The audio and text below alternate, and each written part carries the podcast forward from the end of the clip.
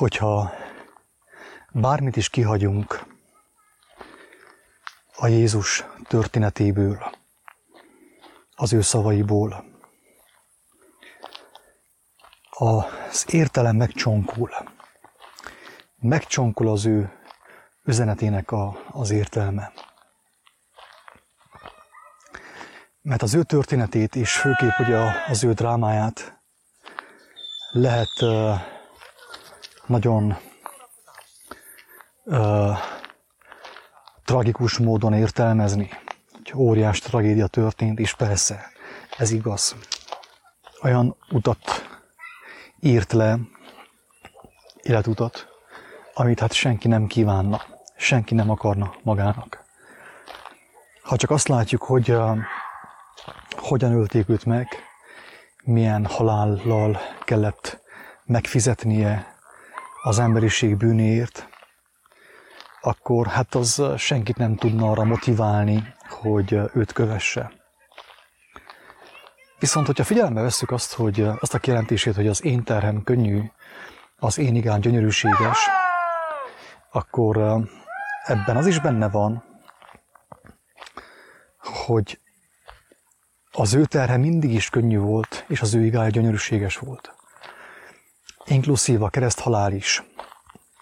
És ugye ennek egyik legfőbb bizonyítéka az első vértanú, István, aki derűs arccal, ragyogó, tündöklő arccal halt meg, és imádkozott az ellenségeiért. De nézzük meg azt, hogy mit jelent az, hogy az én terhem könnyű, az én igám gyönyörűséges. Azt jelenti, hogy az ember folyamatosan benne van Isten akaratába. És mindenki, aki benne van az ő akaratába, annak a terhe könnyű, és az ő igája gyönyörűséges. Miért?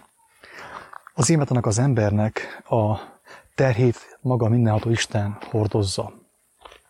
Ő adja rá az erőt, a hatalmat annak elhordozásához. Ő adja meg a, a teherviselés, a keresztviselés könnyűségét. Ugye sokszor mondják azt, hogy hát mindenkinek megvan a maga keresztje, de viszont a, a legtöbbször mi emberek ezt emberi módon értelmezzük. Tehát az a kereszt, amiről Jézus beszél, nem az, amit az ember a tudatlanságában magára vesz és amiatt szenved, hanem az a kereszt az, amit Istentől kap, és ami könnyű, szintén könnyű. Az a kereszt, amit Istentől kapunk, és Istentől fogadunk el, az könnyű, mert Isten maga hordozza. Az a kereszt, amit mi veszünk magunkra, a tudatlanságunknak és a bűneinknek, az emberi gondolkodásunknak köszönhetően, az a kereszt nem könnyű, nincs ahogy könnyű legyen, az igenis nehéz. Nagyon is nehéz az a kereszt.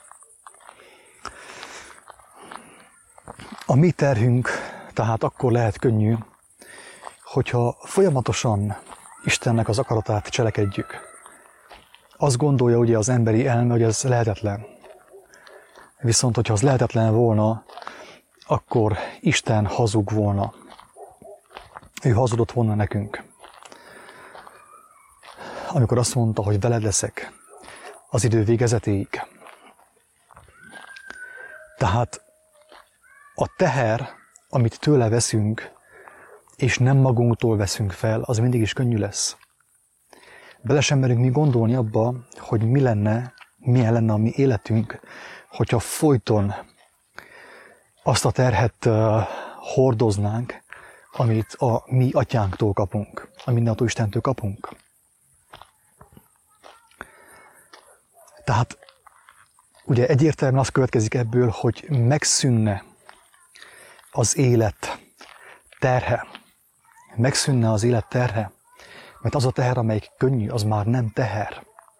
Az én terhem könnyű, az én igám gyönyörűséges mindaddig, amíg én szüntelen imában vagyok, és a mindenható Istennek a hangját hallom, hallgatom, és azt hajtom végre, annak engedek, az ő hangjának engedek, és nem az én emberi hangomnak engedek.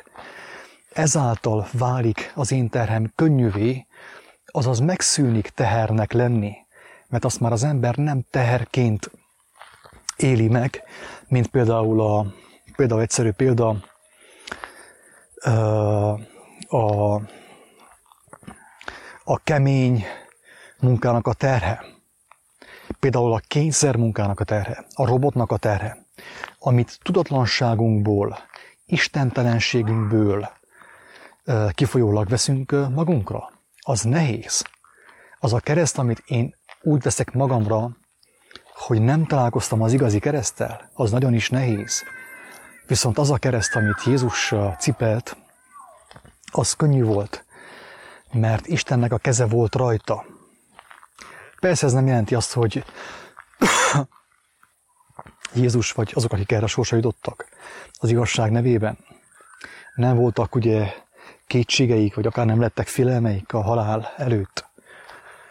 Viszont ugye István, az első vértanú, és nagyon sok mártír megmutatta számunkra, hogy az a teher, ami Istentől van, és amit ő nekünk megenged, és amiben az ő keze benne van, az igenis könnyű. Következésképp, hogyha az ember folyton benne van Istennek az akaratában, a legyen meg a te akaratod állapotban, akkor az ő egész élete könnyű lesz, mert a teher már megszűnik teher lenni, amikor a mindenható Istennek a keze van rajta, és az hordozza a mi terhünket. Kérés az, hogy te, én, mi mindannyian milyen terhet cipelünk. Milyen terhet? Az Istentől kapott terhet, ami már nem teher, vagy a mi emberi gondolkodásunkból származó és következő terhet, a mi emberi indulatainknak a következtében megjelenő terhet és keresztet cipeljük. Tehát két kereszt van. Egyik, amit az ember a bűn által, a hazugság által, a tudatlanság által, az istentelenség által vesz magára. És van az a teher és az a kereszt, amelyet az ember ténylegesen, konkrétan Jézustól kap, az ő keresztje.